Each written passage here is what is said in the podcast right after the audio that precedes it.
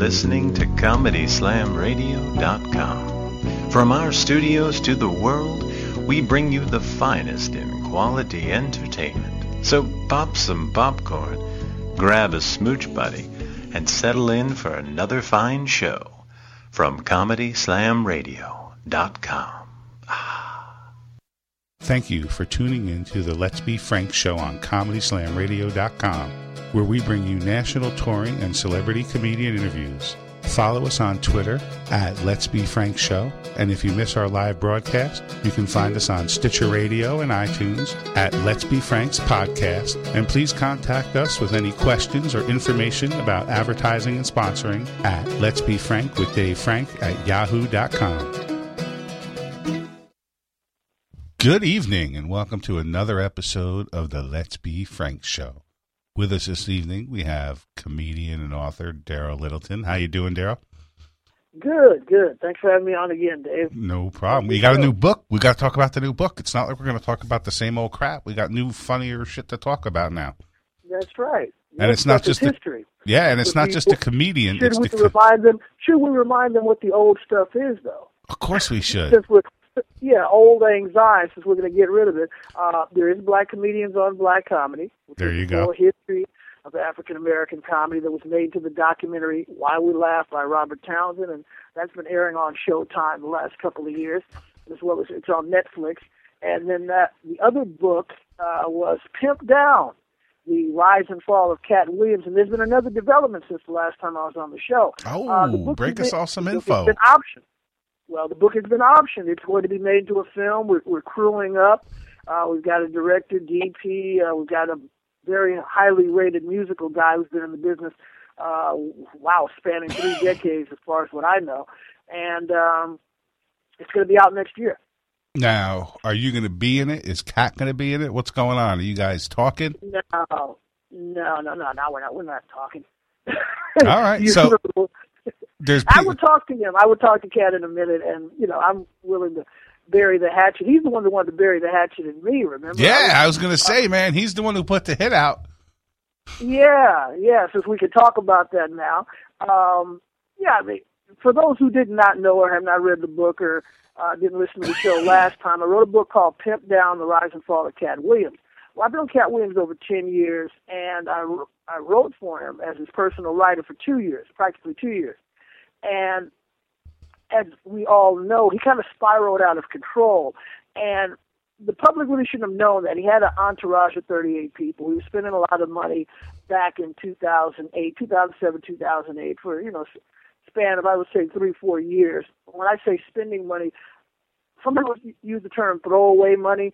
Katt would literally throw away money. He'd ride around like Thurston Howell the third, you know, just riding around with you know a bunch of money on him, uh, like he was going on a three-hour tour, and just grab a handful and throw it out in the street on a corner, like in a bad neighborhood, and say, you know, uh, the people in this neighborhood could use this money, and you know, uh, somebody could get stabbed in the throat too, Katt.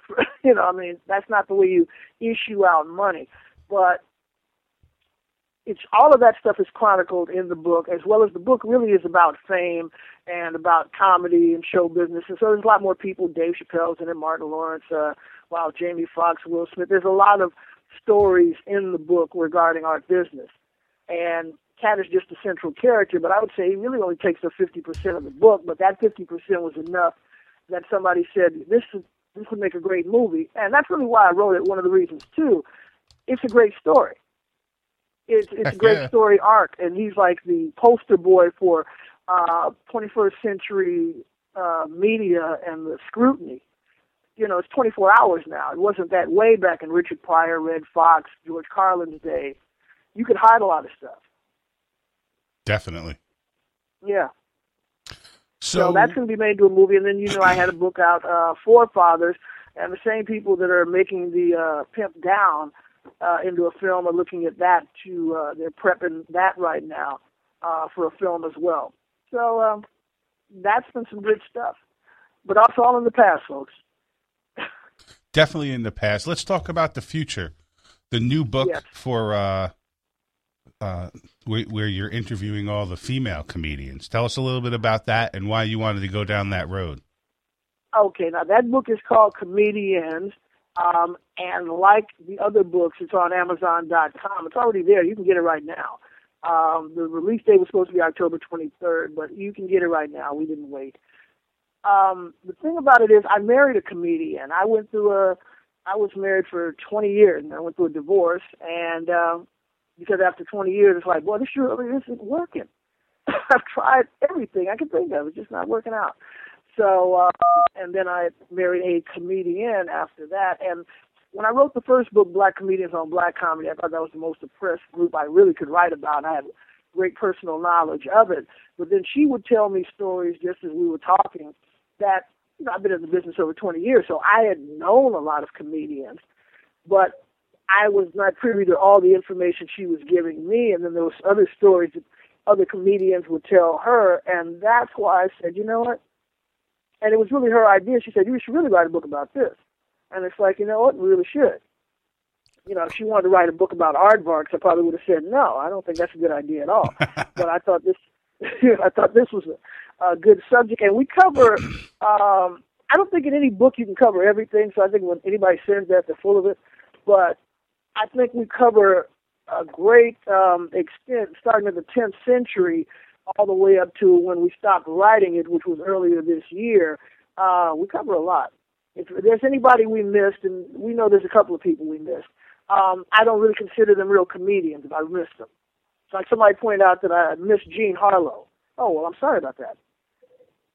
Yeah, I mean, there's a million people that you could miss, but it's a matter of, you know, you got to go with who wants, who's willing to be involved in the book, who you know, who you can get a hold of. I mean, I've had experiences where I wanted to just interview people for the show that I can't get a hold of anybody, you know, or or their managers just turn it down before you even get a, you know, to really find out. So you even if right. you know they don't even know if you reached out to that person.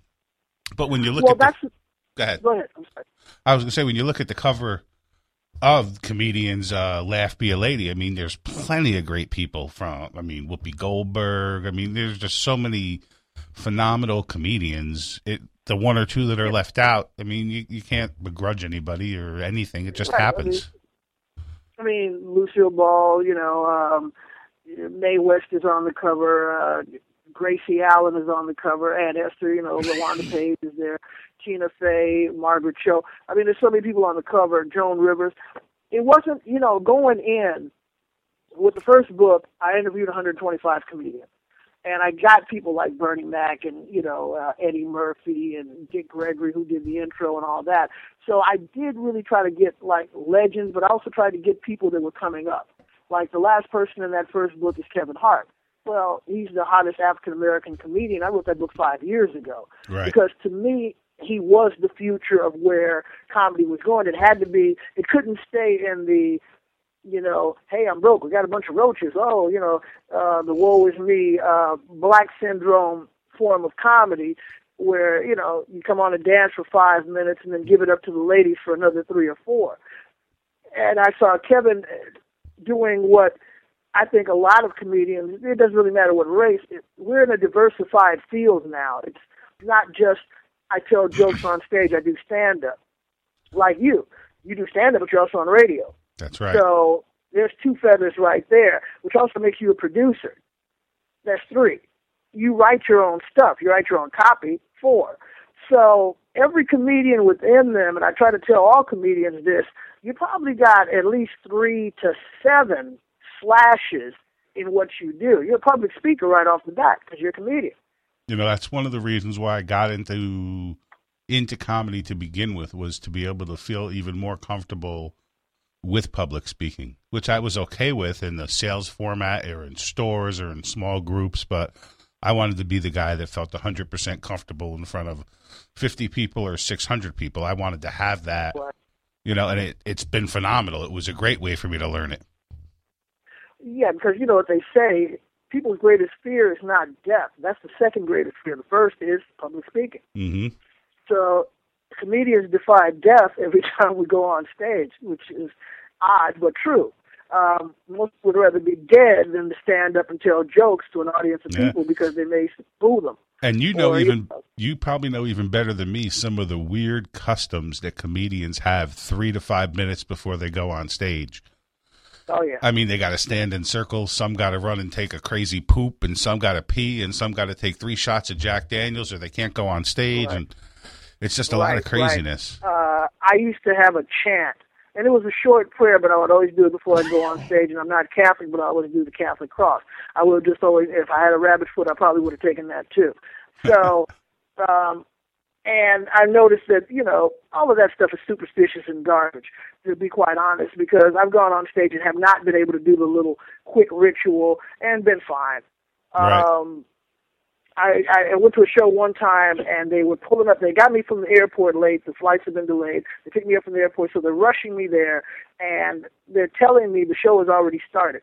The show had been on for 90 minutes. So they had put on every act. So they're rushing me to get there.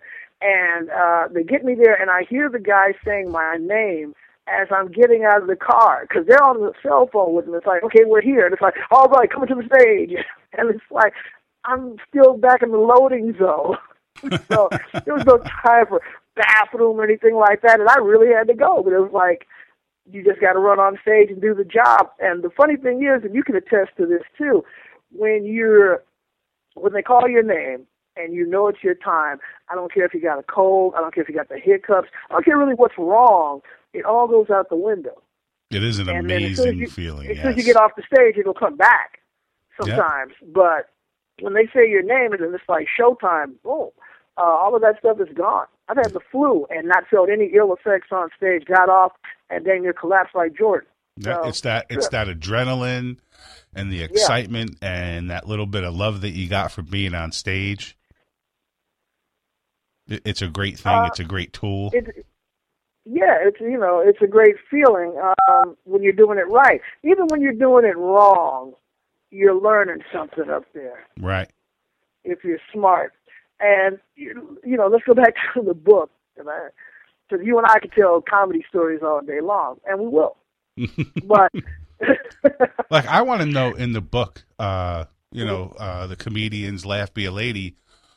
You did the comedian, uh, you did the interviews, but it just wasn't you. It was you and your no, wife I that did did not. No, I, I do want to point that out. I didn't do the interviews. Uh, in my first book, I did. I did all 125. in this one, my wife did. Okay. Her name is uh, Tuezdae. Her professional name is Lady Tuezdae, and um, she's a comedian. And when she said, "Let's write the book," um, I knew I did a good job on the first book because I am a black comedian. So it's easy for me to tap into all that stuff and to have the right questions and you know know the landscape. Um, with this one, even though I'm in comedy, I'm not a female, and there's no way to fake that, and there's no way that women are going to tell a guy the same things they'll tell another woman. So I was very uh, adamant about her doing all the interviews, um, all of them. So Now, were you there for some one. of the interviews though, or was it just them? Were any of Uh, the interviews a lot live? of the interviews. We live in Alabama, so a lot of the interviews, I would say, geez, most of them were done over the phone. That was the uh, maybe a distinct advantage I had in the first book because I was able to go to the Laugh Factory and Comedy Store and hang out and talk to comics face to face and so forth. But with this one, we did most of them over the phone, and uh, I don't think really anything was lacking because she would do the interview and then she would transcribe everything, and we had them all on tape um, anyway.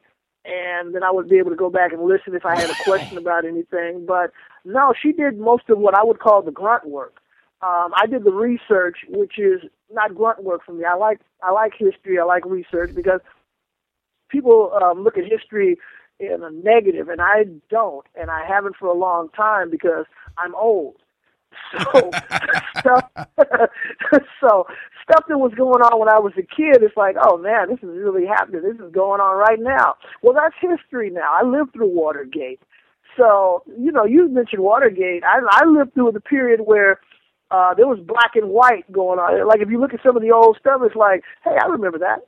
you know, it might have been in color back then, but now they're showing it to you in black and white. Right. So And it's funny because Yeah, I start to I start to see that stuff now that I'm 40.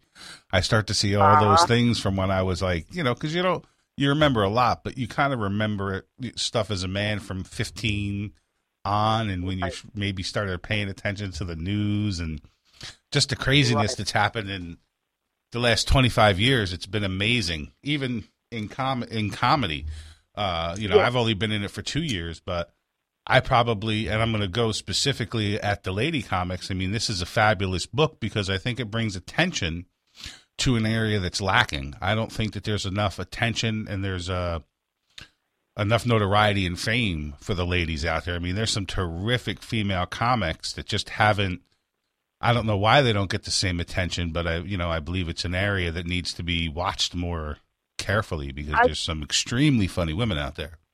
Well, what we found out, and we knew this going in to a degree, but we unfleshed fleshed out a lot more, was there's a distinct and it's almost an institutionalized prejudice against women in comedy. And men, be it their colleagues or the guys in the power that be, have tried to hold them down um, to the point of uh, one woman told us a story where she was going actually just to do her job and she had been booked and the club owner was like, well, I didn't tell the booker to send me a woman, and she said, "Well, I mean, uh, uh, I'm good. I can do the job." And so the club owner called a, a local comic who was a very good comic, and you know said, "Hey, man, they sent me a woman down here, and I don't really want no woman. I need you to come on down here and do the show." He said, "Well, what woman they sent?" He said, "And I'll say your name. The name is Jedda Jones." And for a lot of people who listen to Tom Joyner over the years, she's Miss Dupree. And so she's been around for ages. The woman is funny as hell. And so the guy on the phone, the comedian, said, "Man, Jedda Jones, uh, dude, you ain't got no problem. She's gonna be fine. She's gonna destroy your room. I'm not coming down there and try to take her money." And so that was a noble comic. You know, a lot of guys would have said, "Okay, fine, I'm coming down." So he didn't go down. And uh, when the owner introduced her, now this is how degrading it can get for women. Sometimes he said, "Anyway, y'all, they sent us a girl. I don't know what she's gonna do, but okay, here she is, Jedda Jones." And he put the mic on the floor. Huh. And so she describes it in the book where she had to go and pick up the mic, and she was mad as hell, and she destroyed the room. And ever since then, this guy has told the booker, bring her down here. He buys her jewelry, takes her out to dinner. He loves it because she's absolutely fantastic. Uh, but come on, man, nobody's ever done that to you. Nobody's ever done that to me. I don't think that mo- uh, anybody's really done that to most male comedians out there. Where you're just going to put the mic on the floor? How degrading! Um, another female had a story where she came out of the shower of her hotel room and there's the promoter sitting there on the couch talking about, hey, you want to go to the mall? I want to go to the movie. And she's like, well, how'd you get in the room? Well, if you don't know, when promoters book comedians, they will book your hotel as well. They pay for it. They'll go down there with their credit card and they'll get the key. So when you get there, the key will be waiting for you or they'll once they pick you up from the airport, they'll hand you your hotel room, and then boom, that's that. Well, they always offer you two keys. This guy just took one, and so now he's there in her room, and she's butt naked. Oh man, it doesn't happen to dudes. You see what I'm saying? That kind of stuff doesn't happen to guys, and this has been going on. I'm not just talking about modern day stuff in the book. It chronicles the fact that this has been going on from jump. Uh, the funny thing is, it started um, female comedy actually started in the convent. It started with nuns. There was a, nun named Hroswitha in Germany, and um, she was known as the Nun of Gandersheim. And she started writing comedies, and they were able to perform it in a church environment to the uh, bishops and the archbishops and so on and so forth. Uh, that's where female comedy started, and it was like that. In, and then it went professionally, I believe, in the 1500s um, to the state of the church for centuries. And then professionally started in Spain and spread across Europe. And Germany was actually one of the last ones to get it in a secular way. And then it came over here to the States in the 1800s. And um, at that time, it started with, uh, I think it was uh, 1870. It was a female minstrel group, and they were minstrels uh, back then. That's how it started. And, you know, we all know minstrels were black and white. So everybody's running around in blackface, but then the women started removing the blackface and they called them girly shows. And so right. they were a big deal going around the country. And the first female comedian's name was May Irwin, recognized as the first female comedian.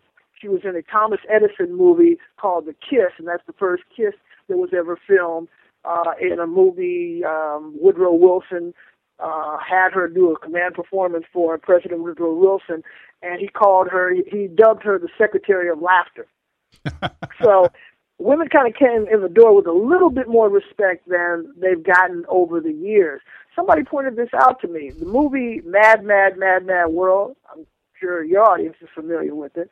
1963 classic. Everybody's in it. Uh, every male comedian you could think of is in that movie. Milton Berle, uh, Mickey Rooney, Jerry Lewis has got a cameo. You've got Jonathan Winters in it, Buddy Hackett, uh, it, Sid Caesar. It's full of the principal players, and then you've got um, guys who do cameos in the movie throughout, like Three Stooges. But there's no female. There's not a single comedian in that movie. They have two women in it and one is an actress, Dorothy Provine, and the other is a singer, which is Ethel Merman. They're not comedians, either one of them. Right. So this is 1963. You're telling me there was no women they could have put in that flick? Come on. Yeah, I mean, it's weird, and I think in the beginning they were definitely held down. You're right, but there, there's a lot coming to them today, and a lot of the great comedians like uh, or comedians uh, like Lucille Ball uh, really started a whole role in Joan Rivers, and I mean, there's so many now, people. I'm glad you mentioned Lucy. Uh, and we, we talk about this in the book. And I do want to get my wife on to talk to you too because Absolutely. she knows a lot. Okay, great. Well, do we have a commercial break or we just segue into it? I'm just calling. We could segue in. We could do a commercial. I'd be happy okay. to give her her own show, whatever you want. Oh, okay, well that would be great. You know, she's got her whole thing. She's on my show. She's on my show right now, and she's really just trying to hog the mic. Um, but uh, no, the women have the way we broke the book down. We do it in sections because to try to do it linear.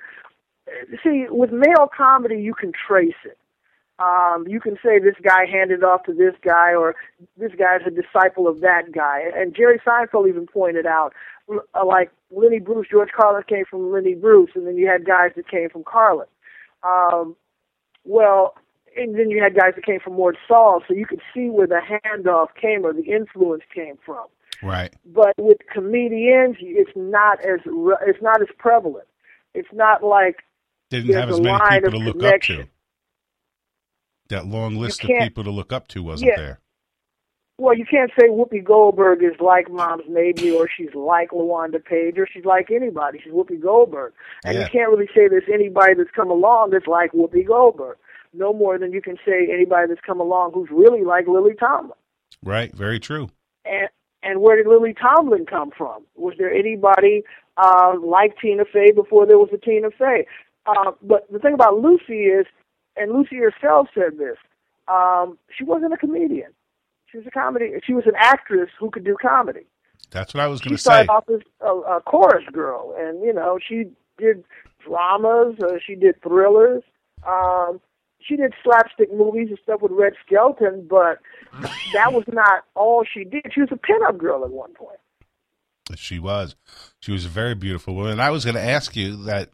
I was going to ask you exactly how she made it into the book because I had never actually seen or heard of her doing stand up comedy, but she was such a funny woman and played so many funny parts. And did she do a lot of the writing? Like when you go right to the I Love Lucy show or the Lucille Ball show, how much did do you know how much she had in the writing aspect of that show? Is that where her humor shined?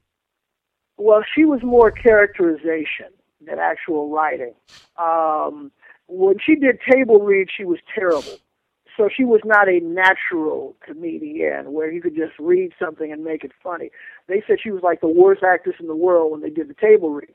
Come back the next day after she had the script, uh, fully fleshed out character. She's Lucy, and she's ripping a hole in the wall.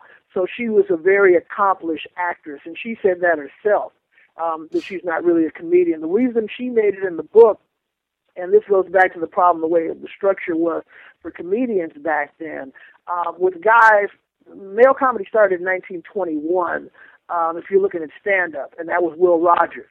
He's the first recognized, um, I guess you would say, comedian um, of any race.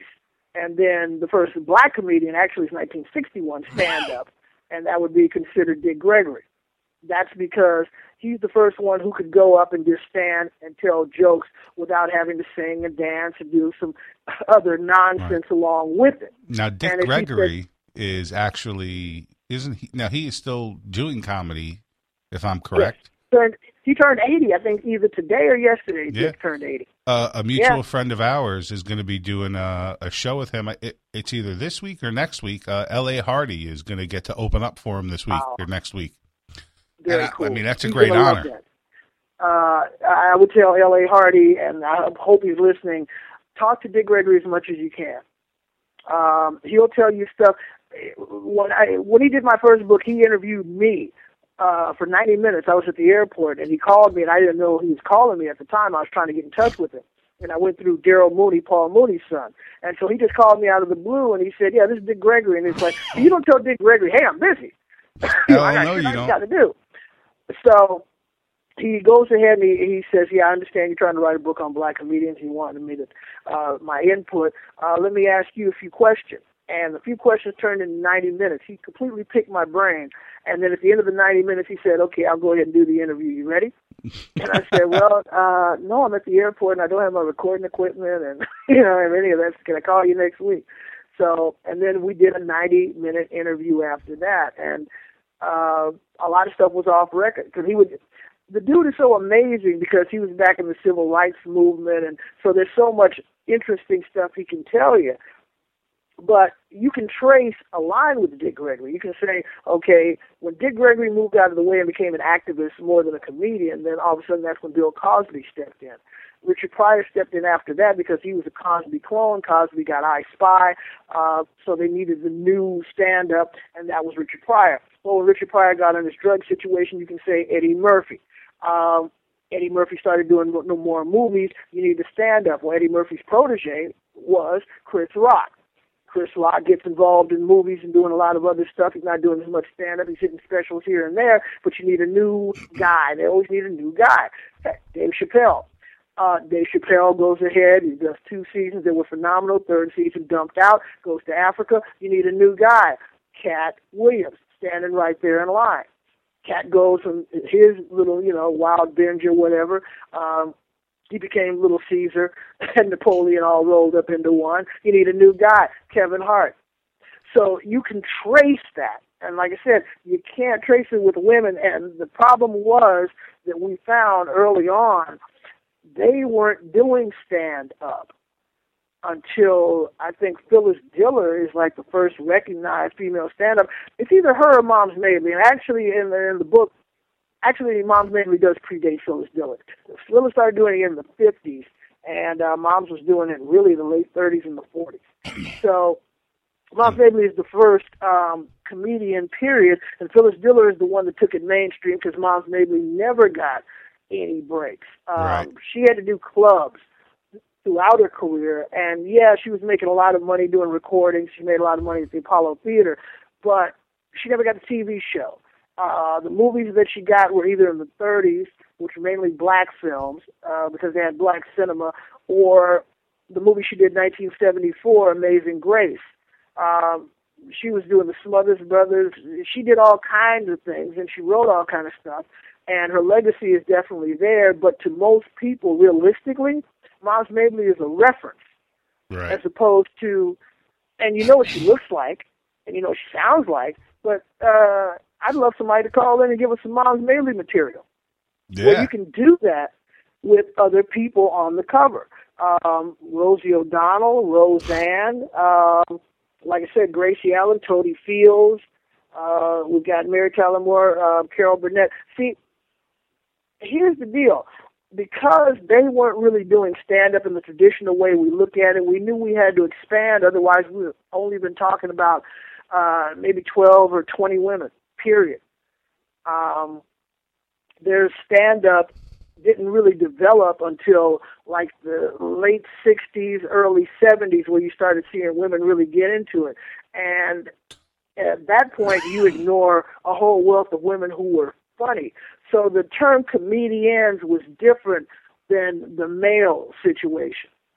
And I thought it was interesting because you don't have a lot of people. I mean, now I think nowadays everybody is just a comedian. I mean, if you go up to some of the greatest female comics that are out there now, you know, Wendy Liebman or whoever, I, mm-hmm. I don't know if they do they still I don't think there's a, a distinction. I think everybody's just a comedian now. I don't know if they still separate the two.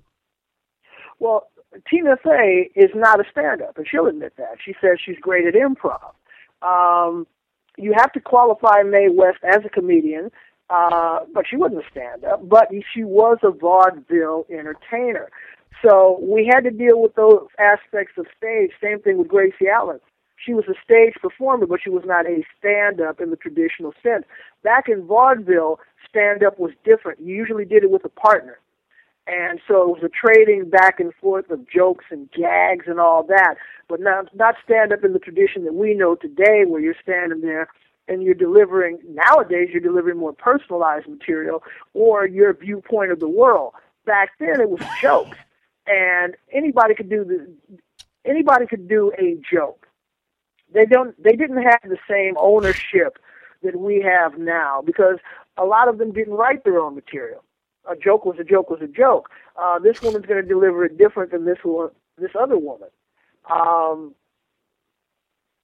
so they got broken into a, a whole different category because it was so spread out. And like I said, the first female really was Moms Mabley, but predating her, you did have other women uh, that predated Moms Mabley. One of them, there was a group called Butterbeans and Susie. They introduced uh, Moms Mabley to the public and the, the business world, period. And they were a group that uh, performed in Harlem and all over the country and so forth. They had a song out called "I Want a Hot Dog for My Roll," and it was, because they were a husband and wife team, and it was you know actually it, it is what it sounds like. It's a very sexually charged song, but this is from the 20s, so you know, I want a hot dog for my roll. I want it long and lean. I want a thick hot dog. So they were coming from that angle, from a hot bun, and um, and they introduced Moms Mabley. So yeah, they were people that predated even the big names, and that was one of the things that we wanted to do in this book too. Um, was talk to not just big name comedians. We want to talk to comedians who are actually working uh, nowadays because one thing I noticed and kind of learned a lesson on from the first book is the bigger they were as far as status, sometimes you didn't get a lot out of them. Versus some of the best quotes came from uh, working comedians who had notoriety but really weren't gigantic. Because sometimes the gigantic kind of isolate themselves and forget what it was really like. And we wanted like the real deal. We have a segment in here where women talk about being on the road and uh, like that story I told you about the girl with the shower and all that, that kind of stuff. Right. So, yeah, so we get it from the working woman, uh, the working comedian's point of view, as well as name comedians. We talked to um, we talked to Nora Dunn and found out a lot about Saturday Night Live. And I wanted to talk. I didn't want to talk to Nora Dunn ever since the um, Saturday Night Live incident, and that was ages ago. But she's a woman I've always wanted to talk to because, to me, that took a lot of principle to do that. Now, did um, she? Andrew Dice Clay was coming on Saturday Night Live, and Sinead O'Connor was the musical guest, and they both refused to go on because they considered Andrew Dice Clay a misogynist and um, racist and everything else, and they looked at him as being vile. And, and Nora Dunn didn't think he was funny. She said, out of all that, he wasn't funny. I could accept the rest of it, but he wasn't funny to her. So, and so you got to talk about that in the book, and you get to expand on that. Yeah, yeah, that's in the book. Um, like I said, we talked to a lot of women and got at the end of the book in the uh, appendix. It was just a matter. We we interviewed a lot of them, dozens of women, but then they all kind of give. We asked a lot of questions, and I couldn't really weave them in the book uh, because they would have really been out of place the way the book is uh, set up because we've got chapters where you're talking about the women of Saturday Night Live or the women of Laughing or the Queen's comedy, the Latin Divas of comedy, and you know the women from the 50s, the women who did recordings and this, that, and the other. So to try to weave some of the questions that we had um, would have been disruptive. So we just put it at the back of the book, like what advice for you have for anybody following in the footsteps, or um, do you feel re- you represent more yourself when you perform, or your race or your gender? Um, you know, you can't really weave those in. And what message do you want people to get from your comedy? Eh, do you feel you made any sacrifice? Uh, that was one of my favorite questions. Do you feel you've ever made a sacrifice doing stand up? Marilyn, uh, um, excuse me, um, not Marilyn. Um, I was going to say Marilyn Martinez. Uh, Monique Marvez uh, said no, she never made any sacrifice. She said most people uh, feel they sacrifice something when they are not at home for the holidays. She said she makes sure that she's booked somewhere for the holidays because she don't want to be there. so, she, you know, she wants to be out making people happy for the holidays, or just avoiding right. that miserable life at home. But we'll leave that for the book. Well, yeah, I kind of took it as she just didn't want to be around her family during the holidays because you know some people's family get trippy during the holidays, and we do have the option of. The good part about being a comedian, male or female, is you do have the option of being where you want to be uh, when you want to be there. You can always say, "I got a gig." Right. Um, you know, uh, I've used that not to have to go said, on certain I, I asked him about vacationing, and he said every time I want to go uh, uh, a place I want a vacation, I just book it as a gig. Yep. I, have yeah, used so, gigs to get in and out of uh, sexual relations. I'd be like, "Sorry, baby, I can't come over. I got a gig tonight." I, I got to gig. I got to be there. Yeah, I got to go. I, can do about it. I got a meeting at the station. I know my show's on a Monday and it's Friday, but hey, I got to go. so it's nice to have that uh, little escape.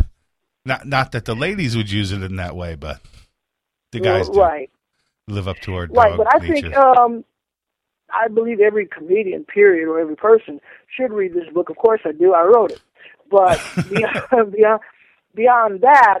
Uh, I think every female, if nothing else, because I know it's hard to make a guy read anything about women, uh, because I was a little reluctant to even get involved in it myself at first because I didn't think I really had the chops to do it in the sense of if I didn't have my wife writing it with me, then there's no way I would have tackled this book.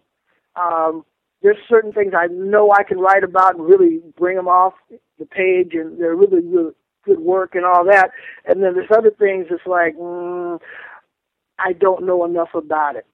By the time I learned enough about it, I might not even be interested in doing it. It's really got to fire me up. And then when she said she would do it uh, with me, then it was like, okay, then great. Then I really feel good about it because then I'm not going to miss any of the language. I'm not going to miss any of the layers or the texture that these women should get. It's not. It's in other words, it's not going to be a book about women that sound like it was written by a guy. Exactly. It'll it'll it'll have be about women and it'll have the influence of women or of a of a yeah, woman. because she got her she got these women to tell her stuff that they would have never told me. One woman told her she uh she had a miscarriage while she was on stage. Oh. No woman's going to tell me that. Absolutely not. Yeah. What so other crazy stories did you hear of, about? You get the history because, like I say, you get all the women tracing all the way back. You get their bios and their backstories.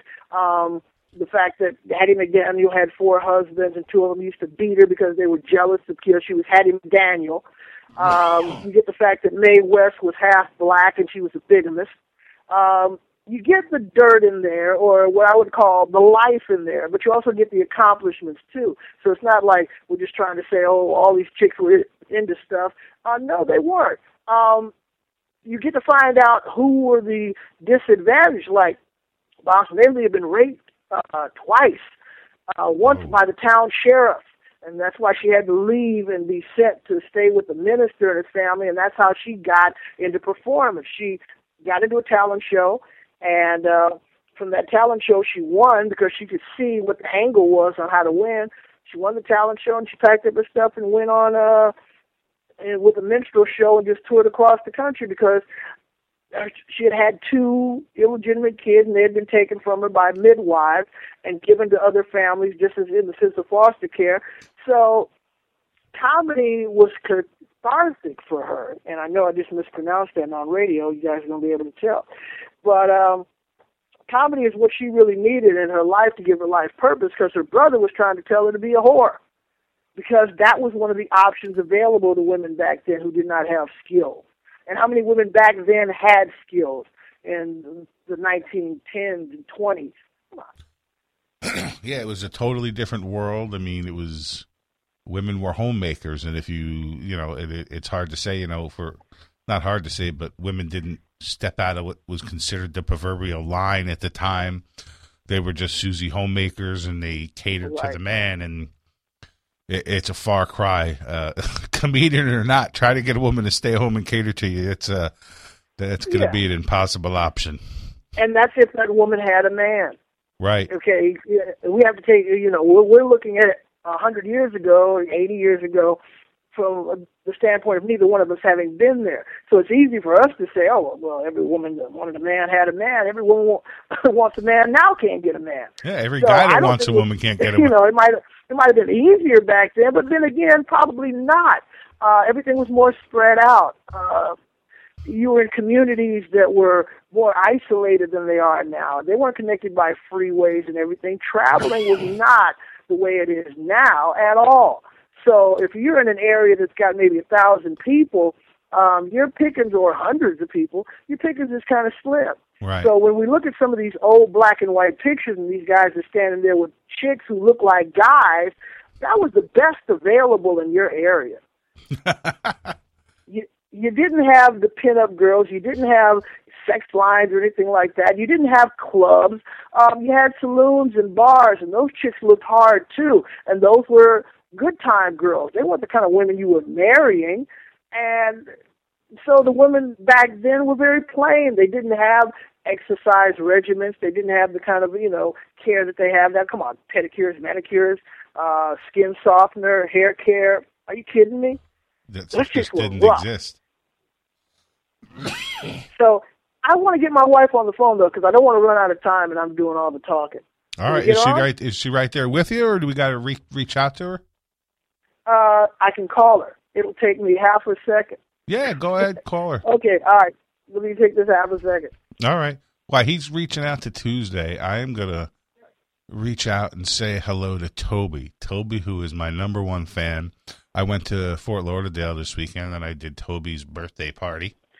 Uh, it was okay, great. It took, all right, it took two seconds. It okay. took two seconds. So, far, yeah, she was in the she was in the West Wing. all right. to Well, get her. To, to- Well, hold on one second. one my second. butler I- Chauncey to bring her over here in the cart. I, Uh, I'm going to say real, real quick. I'm just going to finish one thing to Toby Okay. that I went down and I did her 70th birthday party in Fort Lauderdale. I had a great time. I appreciate that she's my number one fan and always listens to the show.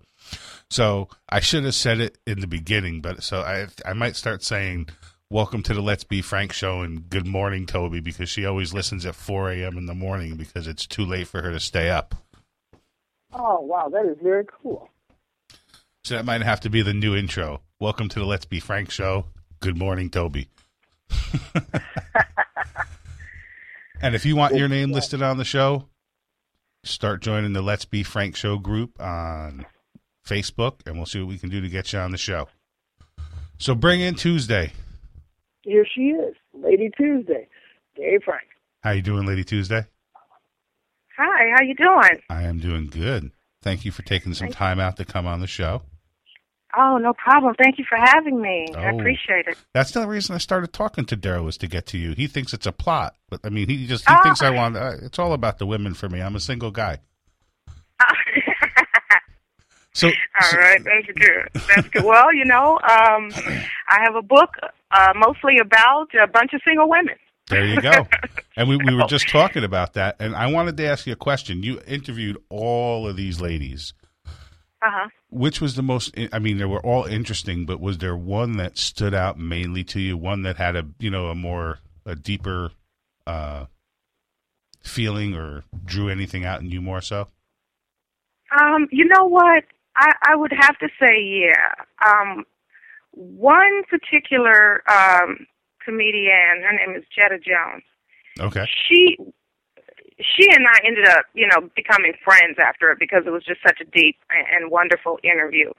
Um, but her story was was very unique because she she had an opportunity. She was given an opportunity to um, be in a movie.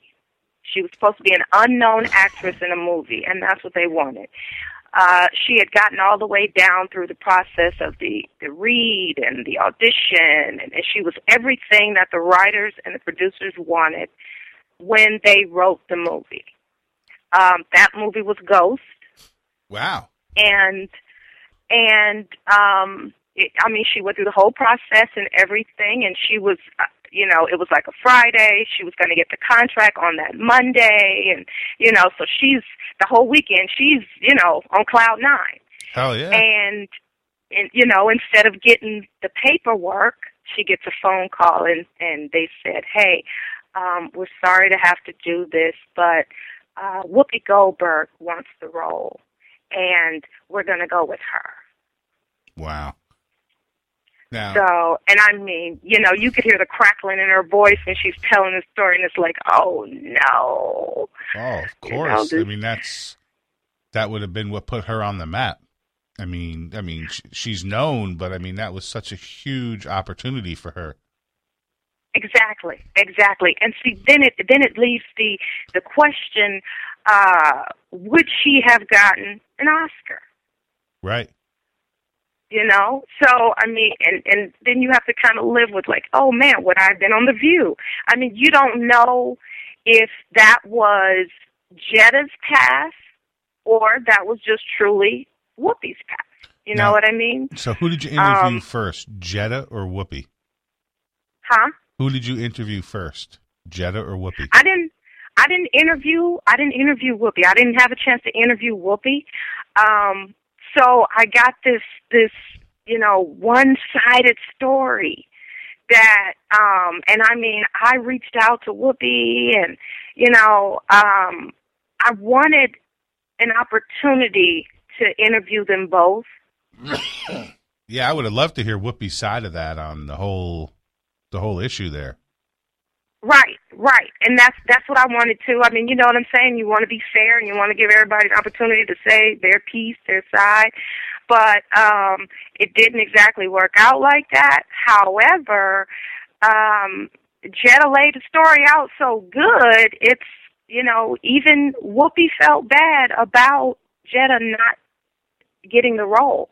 She even made sure later on that she put her on a, a one of her specials, you know, that she brought her out as like her protege. She was really trying to give her some uh you know, Some exposure, help make up for that. Yeah, kind of put you know help her get out there. She, you don't want to say she took her limelight. She took what could have been her limelight, and when she found out, she said, "Well, let me let me give back a little bit," because that movie did Right. a lot of great things for Whoopi. Right, right, and that's what I'm saying. It's like, okay, she's still Whoopi Goldberg, and I and and you know, I, I can't ever take anything from her to say, hey, well, Jedda would have had it. Jedda would have got the Oscar too. It, it's all, you know what I'm saying. It, it comes down to your acting chops. It comes down to your exposure. It comes down to who you are. You know, I mean, Whoopi had been in the game a long time at this point, so they already knew her. She wasn't an unknown actress, even though that's initially what they wanted was an unknown somebody that they could just use for this particular role. And i mean because we already know who the stars of the movie were. Mm-hmm. you know they already knew who they wanted as the stars and they just wanted an unknown uh actress. Well i mean it's still like i said that question is lingering like okay so would jedda have won the oscar what would have been jedda's life. Absolutely. you know so jedda had to go back out on the road you know and and, and she had been on a high this whole time though. You know she was getting work here she was getting work there she was writing for people she was you know she was busy she was hopping around.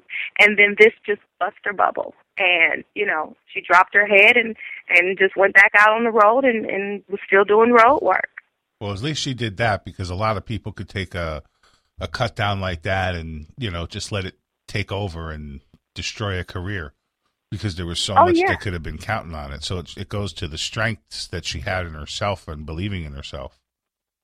Definitely, definitely. She, you know, she was a strong woman. She, um, she took it in stride. I mean, you know, it hurt. It, it probably caved in her chest a little bit, but she wasn't going to, you know, kick the chair out from under and, you know, let her body hang. She wasn't going to do that. Right. She, you know, she had other stuff, and, and she feels Jedda feels like this is a gift. This is, you know, she's honored to be able to make people laugh. If it's one person, twelve people, whatever the the, the number. Um, And most of the the the attitude from the comedians, that's what it is. It's a gift. It's, I'm I'm blessed with a special gift and the ability to to, to share this with the world. Um, it doesn't matter if I'm on the big screen, if I'm on the small stage, if I'm on, you know what I mean. Uh, yeah, when you do comedy, as long as you get to be out there in front of people and making people laugh, you get that that buzz or that high that you need from the moment, or you get that release of stress, whatever it is. To you know, because comedy to everybody that gets on the stage, I think, is a little bit different, and it's always interesting because I'm not myself. I'm not worried about becoming a big famous or even touring comedian. It may be more of a hobby that I'll always get on stage and I'll always have fun and it's something that gives me the confidence to do other things in my life. So it's it's a great tool for me. But there are others that you know, if they couldn't get on stage, I think they would feel sick. You hear people all the time after, oh, I haven't been on stage in a week. I got to find a mic. I got, I got to get on stage. I don't feel myself. I haven't got to entertain anybody. So there's some true addictions in there. Oh, oh, definitely. I mean, I a bunch of the women were saying it's a drug. It's a drug. I'm addicted. I, you know, I, I, I'm high before I go on stage and once I come off, I mean the adrenaline, I you know, I'm even higher. You know, I mean I had one comedian, her name is uh, Monique Marvez.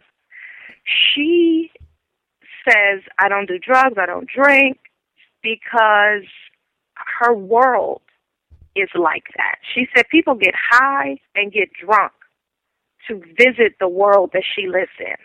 Absolutely. So you have to know you, and you have to know your reason for taking the stage, so that at all times you're comfortable up there. You know, if it's a, if it's it's if it's for you to go up there and vent and and and have a therapeutic moment, then so be it. Absolutely. You know, if you're up there to to spread information and and be enlightening and and be you know motivating for people, then by all means take the stage. You know, but if you're up there and you're just kind of farting around and you know you you really haven't honed in on your your craft and you're really not um working your stuff out and you're not up there being original then what was the point Exactly. You know, I may not be the hardcore guy, but I definitely try to do everything original. Um, you know, I try to put all the effort in. Sometimes I think I get a little bit more joy and pleasure out of doing the show here. And you know, I, like she says that high when she gets off a stage.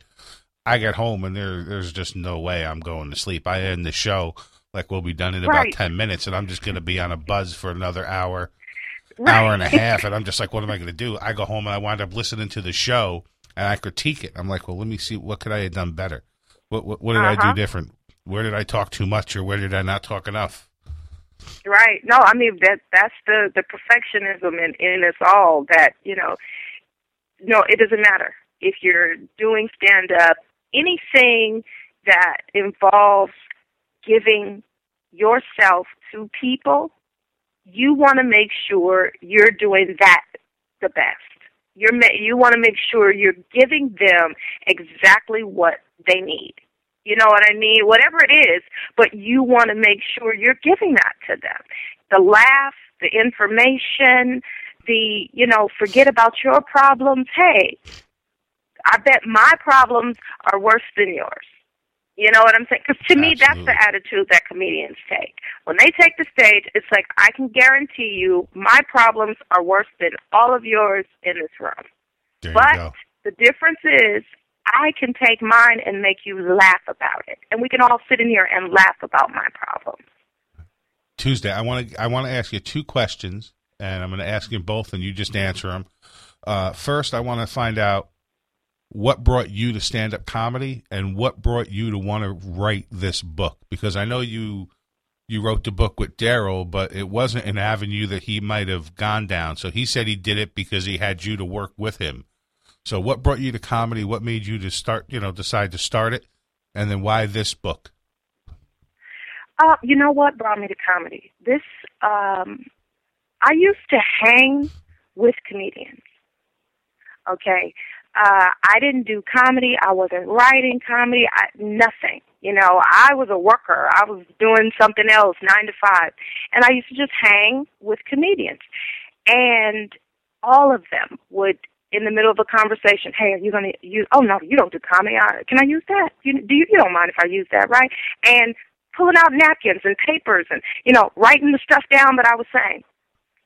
And I would see, I would watch Comic View or I would watch Def Comedy Jam and I would see them doing the material on TV. Wow. And I'm sitting there going, okay, wait a minute. This is the conversation that we had. I remember this conversation. And I could, I, it was driving me crazy to the point where I went to go see one of my friends perform and he's doing his show and he's the host of the show and he's opening up the show and he says, you know, I want to bring this this person up to the stage and you know, you're gonna love her and this and that and I'm looking around like, Oh wow, who's here? You know? And so it's this whole big build up mm. and he brought me on stage. So you weren't even expecting it. I wasn't expecting it. I wasn't ready for it. I was just I was I mean, it took me forever to get to the stage because I'm thinking, okay, wait a minute, what? Is he serious? What? Huh? You know, and I'm talking to myself the whole time. I'm walking up to the stage like, what am I doing? Why am I even doing this? and the first thing that I said out of my mouth, I got a laugh, and then I just kind of riffed from there. I did about five, seven minutes, and it, I had a great response to it. And after that, he just says, "See, I've been telling you for years, you can do comedy." There you go. And I mean, I couldn't I couldn't stop after that. You got you found your drug. Now, huh? Yeah, I said you found your drug. You know, I got bit by the comedy bug. That seven So, minute high has know, lasted you a lifetime so far. Huh? I said you got the a lifetime high from that seven minute buzz. Exactly. How did, why does that happen? Why does that have to be? That was my question. like, wh- I was doing okay in my life. I don't. I didn't want to be nervous every day before a show or feel the feeling that you get. Like, oh my God, I have to go over my jokes. I have to study. I have to look in the mirror. I have to, you know. And I just feel like, hey, you know what? Um, I got the call.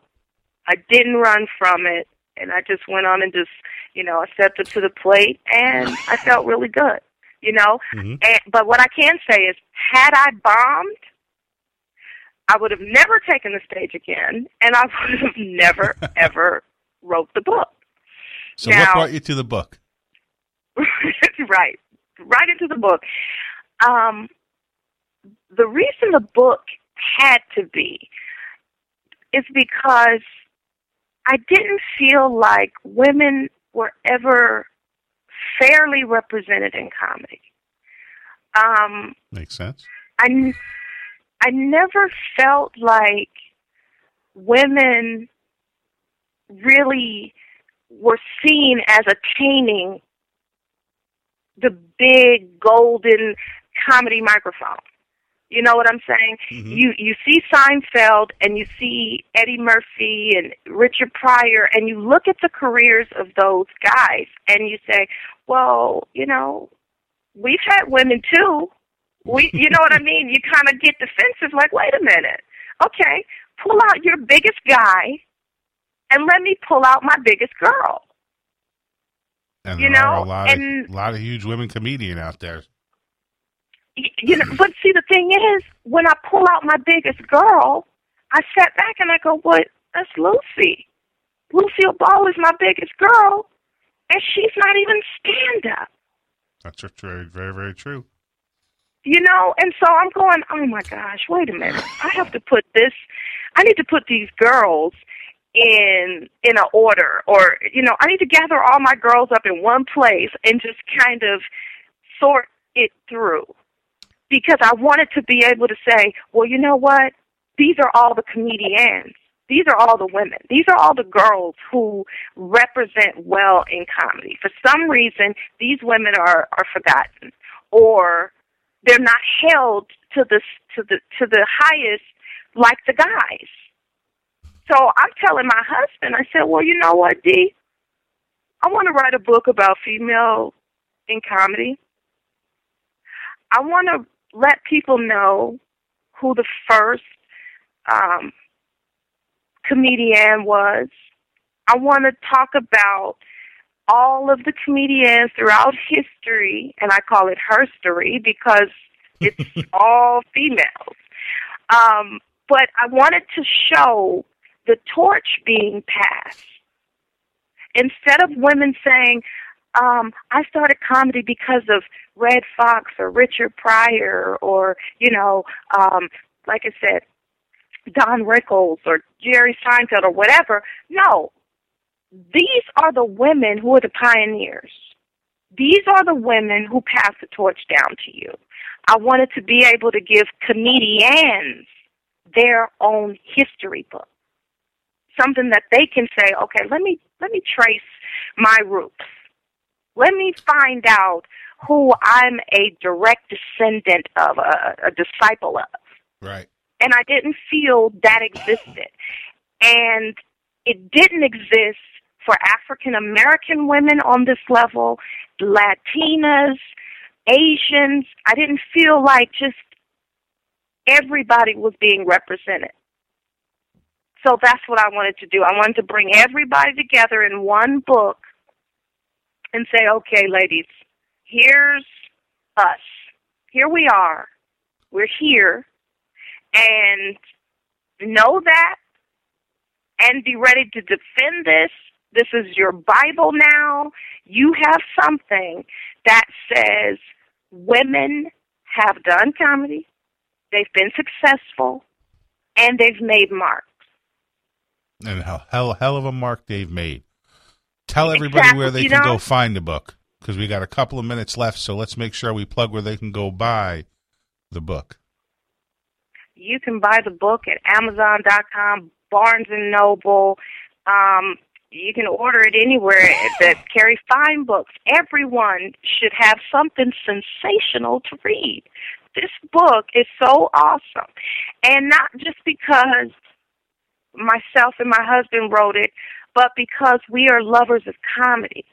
So the interviews, these women, they didn't. I mean, can you expect a comedian to hold their tongue? These women were so unfiltered. They were so raw and so real. And it's actually so hilarious because there's so many road stories and there's so many um just different stories in in their careers. You know, you're you're you're doing comedy for six months, you're doing comedy for six years, and everything in between. It just tells you everything that these women have gone through in order to make people laugh. and that's a wonderful thing making people laugh and knowing the history as you know as a female comedian some of the girls that i see at open mics and doing shows now uh, you know i've had fabulous interviews with plenty of lady comedians from April Macie to yourself. And you know it's the fact that all these guy all these ladies uh paved the way you know what i mean? They went out there and they did things that nobody else was doing nobody thought they could do. And you know, they went out there and hit home runs and showed everybody, you know, a, a new path and a whole new territory that women were able to get into and excel at. Right, right. I mean, I, I, I, when I did the interviews, like I said, I, I talked to a lot of the women, and I asked them, you know, who, who inspired you? Who, who did you see that showed you you could do this too? You know, um, I got a lot of uh, Phyllis Diller and uh, Lily Tomlin and Carol Burnett. Um, I got a lot of, you know, Whoopi Goldberg and Marsha Warfield. These are women who, when they saw them, they sat back and said, "Wow, she, that's a that's a girl."